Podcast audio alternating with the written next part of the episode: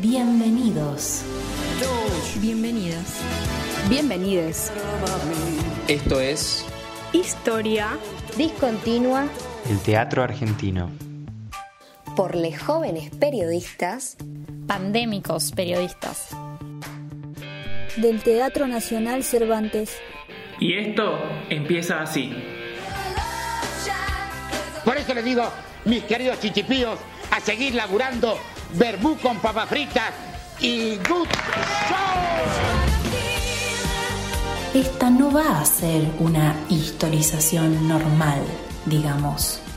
Pero ¿qué es lo normal hoy por hoy? Si el teatro es cuerpo, entonces hablemos desde ahí.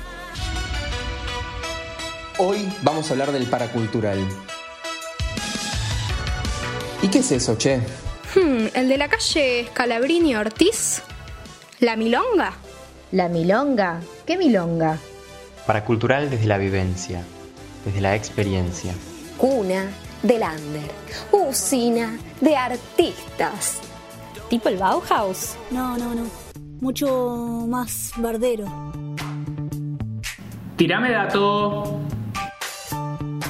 El Paracultural fue un centro histórico que nació en la ciudad de Buenos Aires a mediados de los 80 y principios de los 90.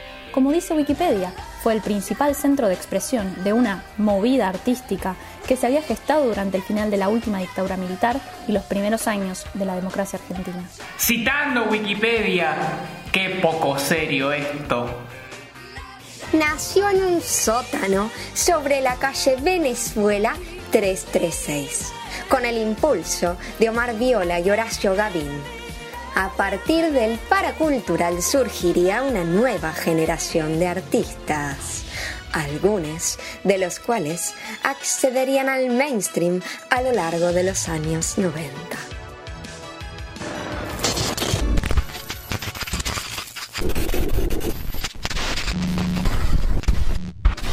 Pijas colgantes, sembradío de garchas, huevos al acecho, pijas enroscadas adentro de los calzoncillos, vergas, garompas, pedazos de mampostería, gauchos con un solo huevo. Ay, anoche vi el programa, pero qué, qué horror las cosas. Ese. Pero qué- ¿cómo, se, ¿cómo puede ser ese recitado este muchacho? ¿Cómo se llama? Tortonesi, pero qué horror, Dios mío. Recién estamos comenzando a dar los primeros pasos para salir de una crisis tremenda que padecimos todos.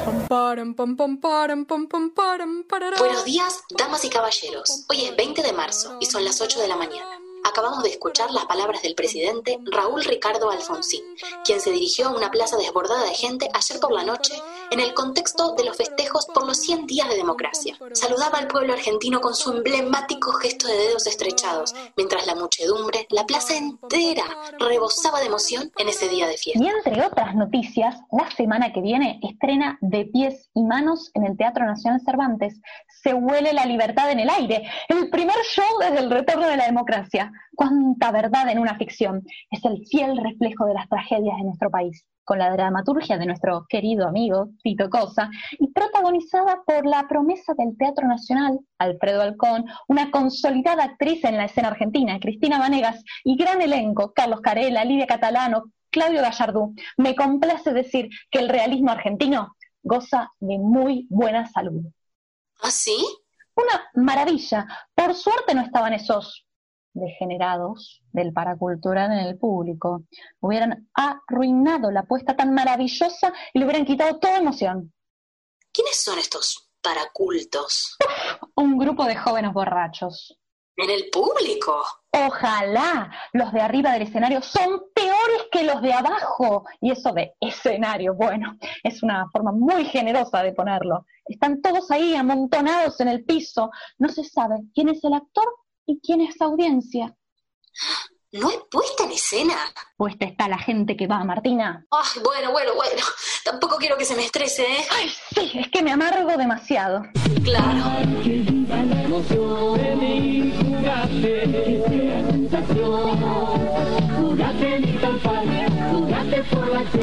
Amor, paz, loco, paz y recuerdo traumático de la dictadura, la búsqueda artística se vio asignada por la expresión mediante la recuperación de la fiesta, el humor y la ironía. Un conjunto de expresiones diferentes arrojadas en un mismo espacio, pero también la recuperación de un ritual antiguo, esta vez desacralizado y transmutado en un impulso infantil. El under no fue un fenómeno premeditado, sino la escucha de un impulso tosco, elemental, hacia la recuperación del goce y la experimentación que logró sobrepasar el miedo tras el horror. Under, ¿qué under? Lo único under que conozco en la ciudad de Buenos Aires es el subte. En español, chiques. La represión durante la última dictadura militar activó su mecanismo de vigilancia sobre todos los cuerpos. Circular en la calle no era fácil. Quien se alejase visualmente de los parámetros de la norma era sospechado de subversivo. El pelo debía estar corto, la barba no podía ser larga, debía usarse saco, corbata, la figura femenina debía ser sobria, los colores apagados. El poder opera desde el cuerpo, pero donde hay poder hay resistencia.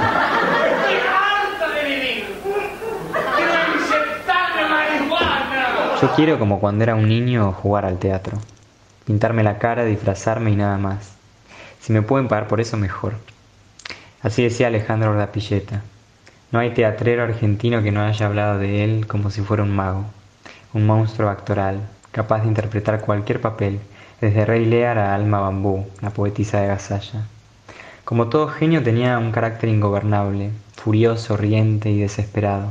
Así le describió Pablo Zunino en una larga entrevista en Rolling Stone, de las pocas que dio.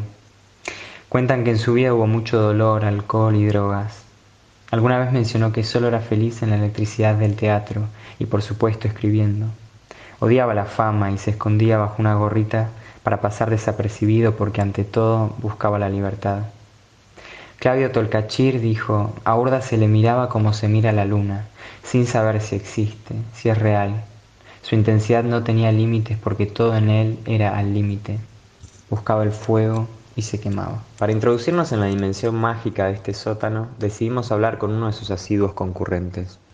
Jorge Todaro, el papá de una de nuestras compañeras, nos cuenta las idas y vueltas de la noche del paracultural y algunas de sus anécdotas.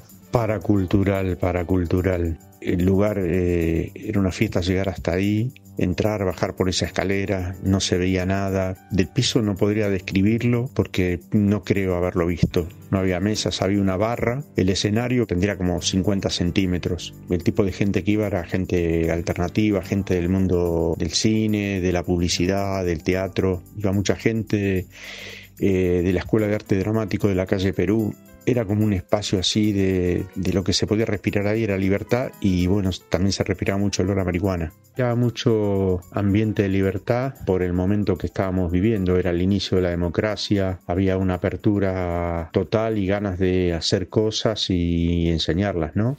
Pero que se la dan de revolucionarios hablando del under. María José Gavín, integrante del grupo de las gambas al ajillo, recuerda que cuando entraba al paracultural bajaba por una escalera para sumergirse en la nada sin pensar. En ese sótano lleno de humedad, Omar Viola reconoció un útero. Se gestaba algo nuevo, pero a la vez primitivo. Las Gambas al Ajillo fue un grupo teatral humorístico del circuito under surgido en los años 80. Con un humor desafiante, las actrices Alejandra Fletchner, María José Gavin, Verónica Ginás y Laura Merkert dejaron su marca en la noche porteña desde su comienzo hasta mediados de los 90. El paracultural fue testigo. Ah, no, pero yo no lo puedo creer. En todas las cosas que vivimos juntas, no mencionan, no mencionan, se ve que no se acuerdan de la quinta gamba. Ah, no, claro, la quinta gamba, ¿qué era la quinta gamba? Simplemente la usaban. La usaban como un trapo. Siempre la quinta gamba preparada ahí para ayudar a pasar texto, a pintarlas y nadie, ahora nadie, nadie, nadie se acuerda que no quinta gamba. A mediados de los 80 debutó sobre los escenarios una joven Alejandra Fletchner. Desde ese día en adelante no paró un segundo, desplazándose entre el circuito oficial, comercial e independiente, en el que compartió ocho años de su trabajo como actriz junto a las gambas sobre esta particular aventura, nos compartió unos detalles. Nosotras nos conocíamos todas de, de varias, de varias cuestiones, cuestiones que tenían que ver con circular por, por lugares de estudio, eh, donde nos conocíamos, por talleres, eh, los talleres de Cristina Moreira, los primeros talleres que aquí llegaron de clown, tragedia, máscara neutra, eh, todo lo que después fue el clown, llegó aquí al, en principio este, y lo daba Cristina Moreira. Em, y ahí nos cruzábamos todis, el Guilla Angelelli, el Omar Chaván, el Batato, este, todos los chicos que después hicieron el Club del Clown, de toda una cantidad de, de, de circuitos, de clases y de formación por los que circulábamos, que en general eran espacios más bien no, no tan públicos, digo, por ejemplo, no existía la universidad, ¿no? Existía el Conservatorio de Arte Dramático o la escuela, pero de teatro, pero así como nosotras y otros, los ochenteros, este, abrevábamos en otras fuentes, no tan del teatro, del texto, sino por otros lados, bueno, nos fuimos conociendo, nos conocíamos de circular y hacer, y hacer cosas. Y entonces, con otros dos compañeros de ese curso de clown, deciden armar como unos pequeños numeritos, una pequeña cosa, y presentarlas en un bar que existía en, en, lo que es ahora el, Palermo Cheto, pero que en ese momento no lo era, que se llamaba El Taller, emblemático también de los pocos bares que había, mucho menos existía el Palermo Bollywood, o sea, de ningún modo. Existía el Palermo viejo, este, con onda. Y entonces em, las dos chicas más los dos muchachos iban a presentar en el bar El Taller, en un pequeño escenarito que había ahí, un, pequeño espectaculín.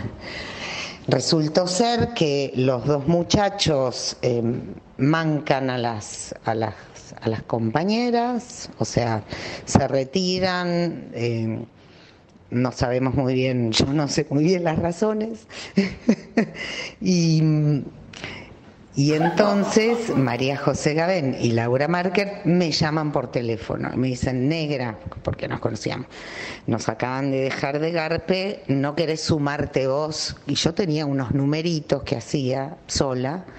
Em, ¿No querés sumarte y hacemos esa fecha del taller? A lo cual yo dije, vamos para adelante.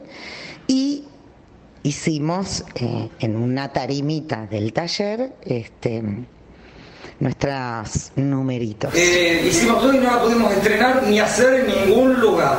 Se llamaba La soledad del fruto. Esta corporalidad grosera, incómoda, se pondrá en primer plano como una afirmación vital que invoca fantasmas del pasado y del presente. Por un lado, la atrocidad de aquellas torturadas y desaparecidas durante la dictadura. Por otro, el ideal de un cuerpo como emisor de un mensaje concebido por la militancia de izquierda. ¿Qué tal, qué tal? ¿Qué tal? ¿Qué haces? ¿Cómo estoy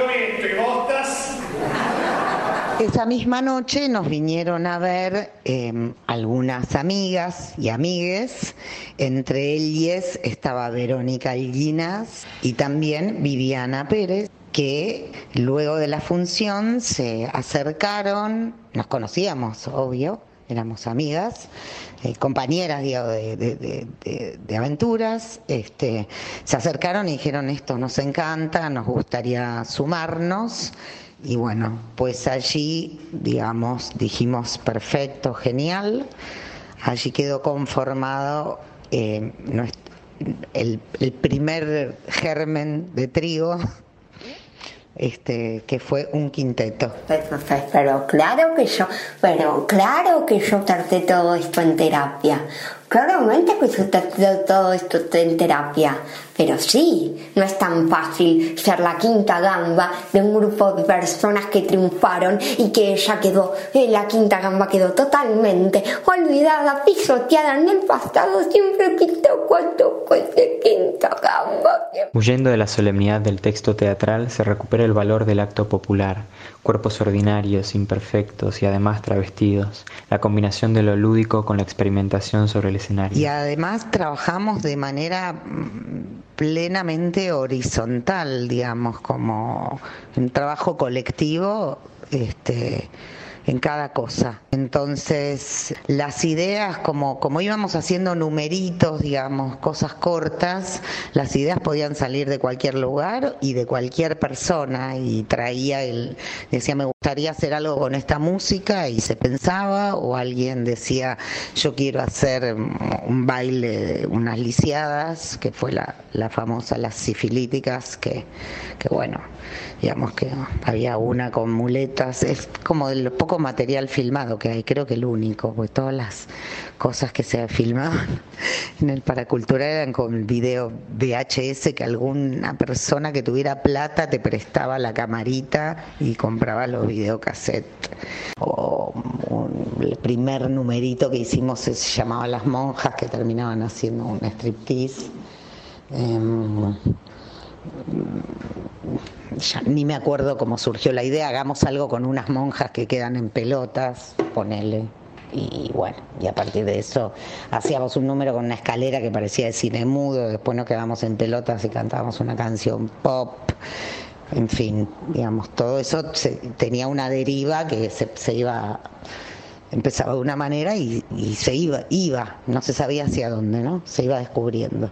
Y además con mucha convicción de que queríamos también vivir de eso. Entonces era querer como, como hacer cosas que nos gustaran mucho y con mucho rigor, ¿no? En nuestro trabajo éramos muy eh, autoexigentes también. O sea, contrariamente a la imagen alocada ochentosa de todas drogadas y en bolas por ahí, este, éramos todas las personas que circulábamos por el paracultural, cemento, Palladium, Bolivia y todos los perengundines este, de, de, de, melange de artistas de todos los de, todo rubro eso era muy genial de la época estábamos las pintoras, las visuales, eh, no sé, todo, no sé, tal vez éramos menos que ahora. Bueno, me fui a la, a la bosta, ¿no? Buenas noches. Hola. Buenas noches, soy la señorita Batato Varela. En este momento tengo 78 años, ha pasado todo un tiempo, estoy con las dos estas dos mamarrachas de más vieja, más vieja que yo son. Patato Barea fue el creador multifacético que se convirtió en el icono definitivo de la escena artística de los 80.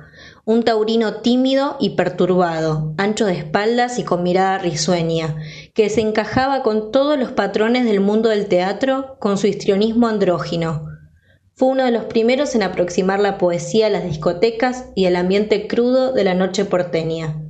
Ante todo, se definía como un clown travesti literario. Fernando Noy cuenta que no consumía drogas, quizás porque él era la propia droga, una especie de alcaloide a favor. Mira, los actores a mí no me gustan, son gente inmunda, ¿viste? Son gente que a mí no me gustan para nada, son falsos, siempre dicen, ay, somos frágiles los sentimos niños, eh, todo mentira, son falsos, gente falsa. Yo no soy actor, ni actriz, ni nada de eso. Eh, ahora estoy haciendo esa obra La Carancha.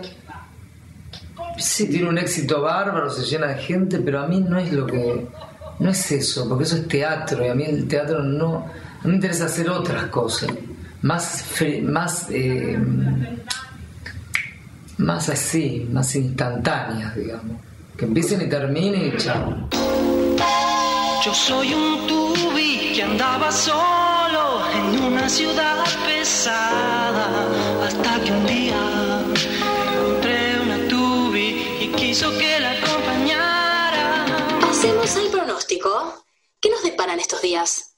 Sí, va a haber una sublevación militar en Campo de Mayo, la democracia tiembla que tiembla, pero el pueblo argentino sale a la calle. Y en las Pascuas, Alfonsín desde el balcón dirá que la casa está en orden. La cosa muy en orden podría estar, pero las cuentas cada vez más desordenadas. Récord histórico. ¿Récord de qué? De ministros de Economía, cuatro en seis años, o sea, un ministro cada 338 días. Entre tanto, también récord de moneda, peso ley, peso moneda nacional, austral y cerramos con peso, así, a secas. Muy interesante todo, pero me refería al pronóstico del clima.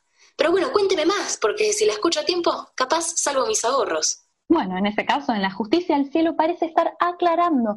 Tendremos los juicios a las juntas, en donde se someterá a los integrantes de las juntas militares que hicieron el golpe del 76. Y, aunque en la economía llueve y truene, los deportes parecen tener buen clima. Buenas nuevas, cuente. Tan buen tiempo que habrá más de un barrilete volando en especial uno, el barrilete cósmico que nos garantizará la victoria del Mundial en el 86. Ay, lástima que la mano de Dios no pueda extender el codo y sacar a flote la economía también. Y todo no se puede. Todo no se puede. Noticia de último momento. Nos vemos obligadas a interrumpir nuestra programación para escuchar las palabras del presidente desde la Casa Rosada. Anticipación de la Asunción. Anticipación de la Asunción. ¿Pero qué está diciendo Martina? Bueno, al parecer, nuestro querido presidente Raúl Alfonsín ha resuelto resignar el cargo. ¿Resignar el cargo? Resignar. Pero, resignar estoy yo. Explícame esto. Indignada, la, la palabra es indignada. Estamos al aire, te lo pido por favor. Queridos oyentes, les comunicamos con mucho dolor esta renuncia, que llega antes de lo previsto, para dar paso al nuevo presidente electo. Ay, pero Dios mío. ¿Y ahora? Y ahora, el señor Carlos Menem, quien iba a asumir el día 10 de diciembre, va a comenzar su mandato. Ay, me desmayo. La veía venir, te digo que la veía venir. Ay, bueno, pero tal vez vendrán aires nuevos para renovar.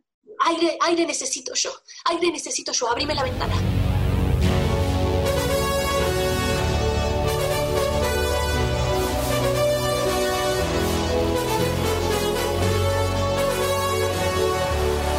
En los días previos a la irrupción del neoliberalismo, la resistencia contracultural y la evolución artística se mantenían firmes en todo Occidente. Hoy miramos esos días con nostalgia. ¿Pero desde dónde?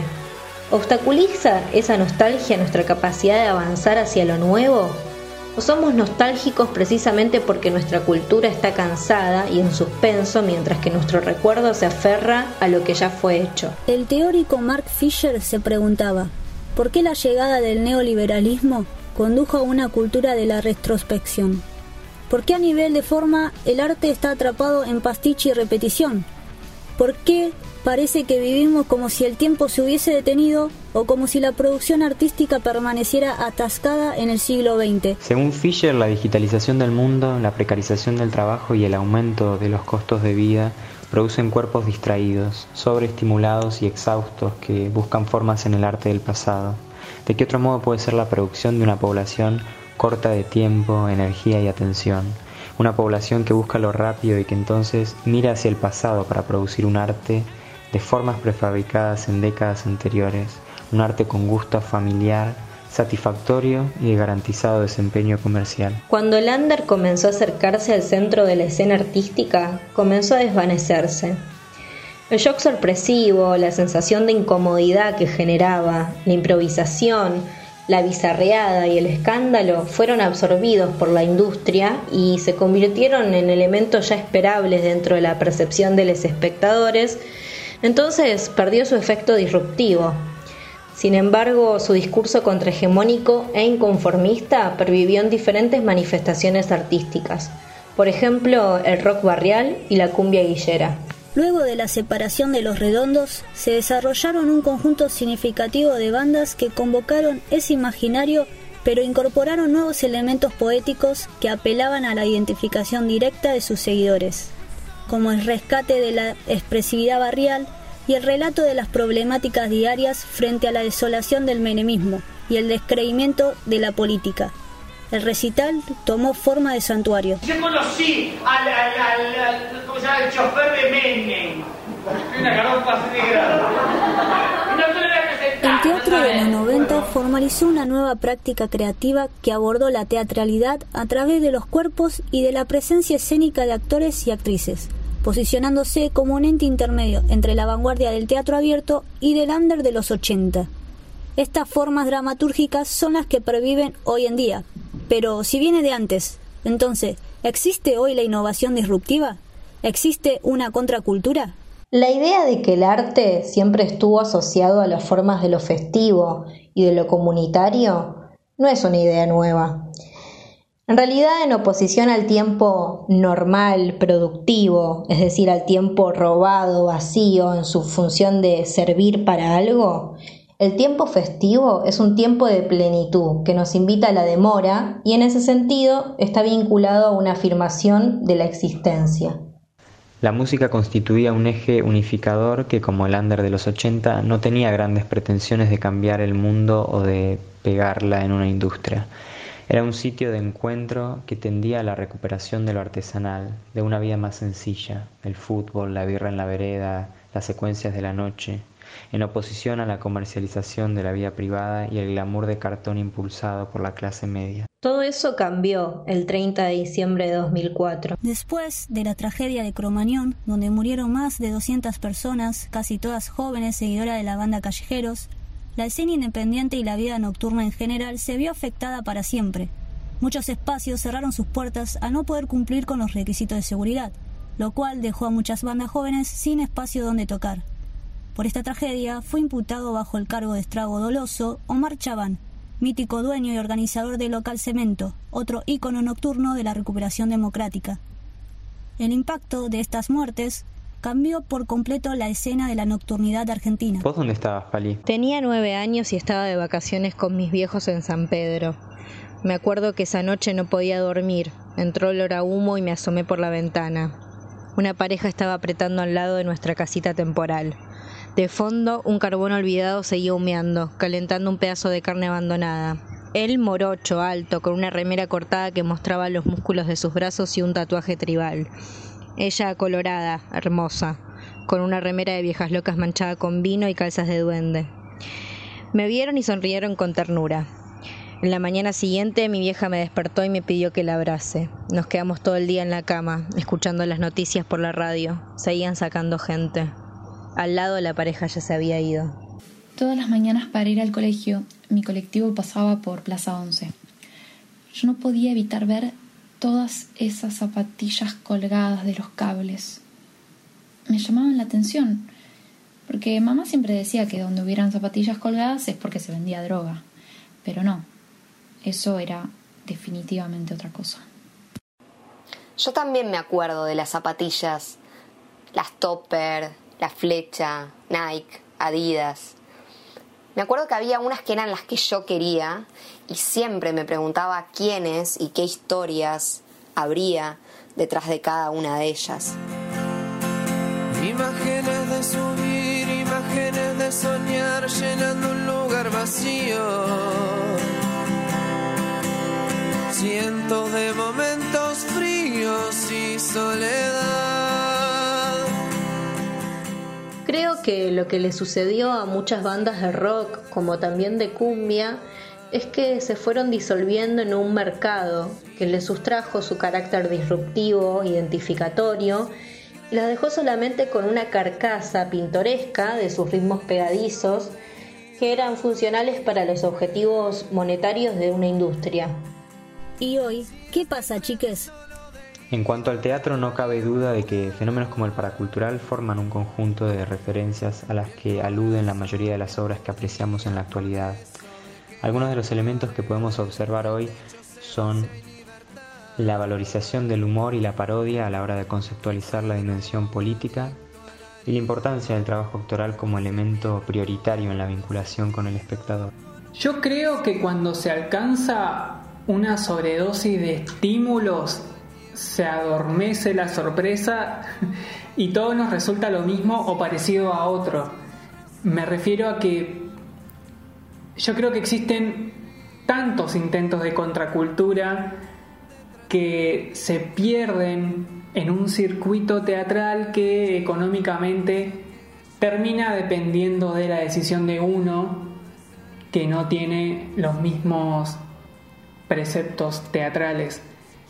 Em, es difícil vivir económicamente del arte en nuestro país y es una contradicción, un oxímoron, porque Buenos Aires, desde donde les hablo, es el mayor generador de actividades artísticas del país.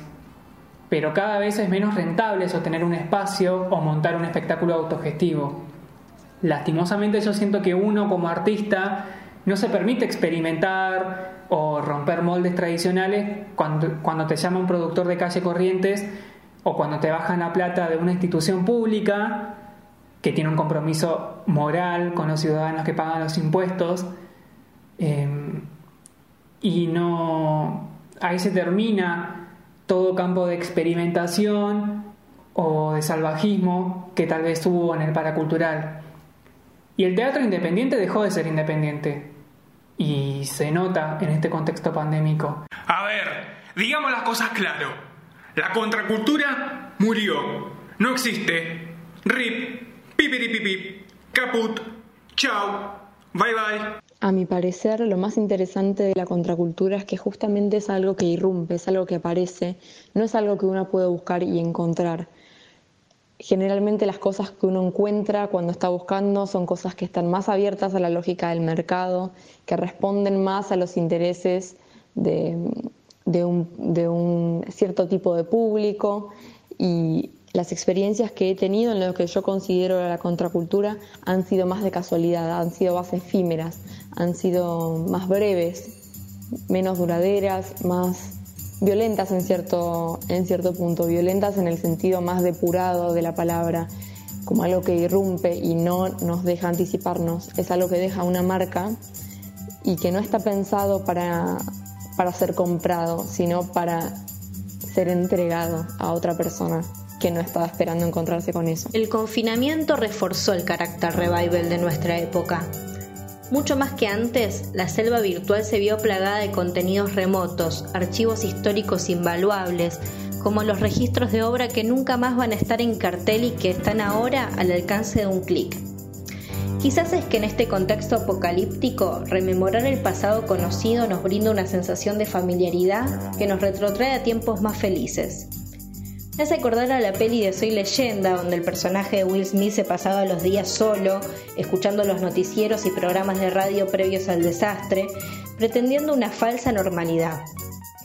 El sentido de una cronología lineal se desvanece y se establecen algunos puntos de referencia en la historia, como es el caso de los 80, que generan un efecto doble.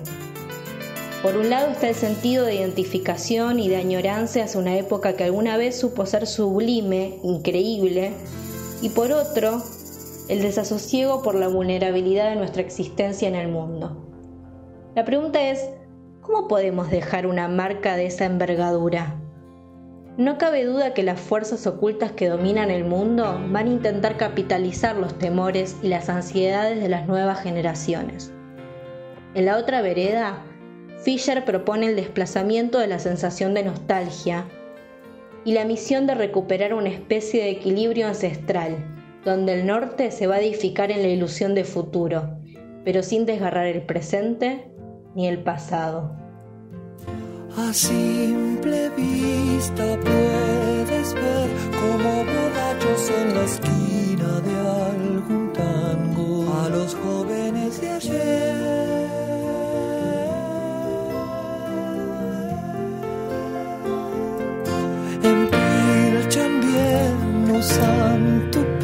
se besan todo el tiempo y lloran el pasado como vieja en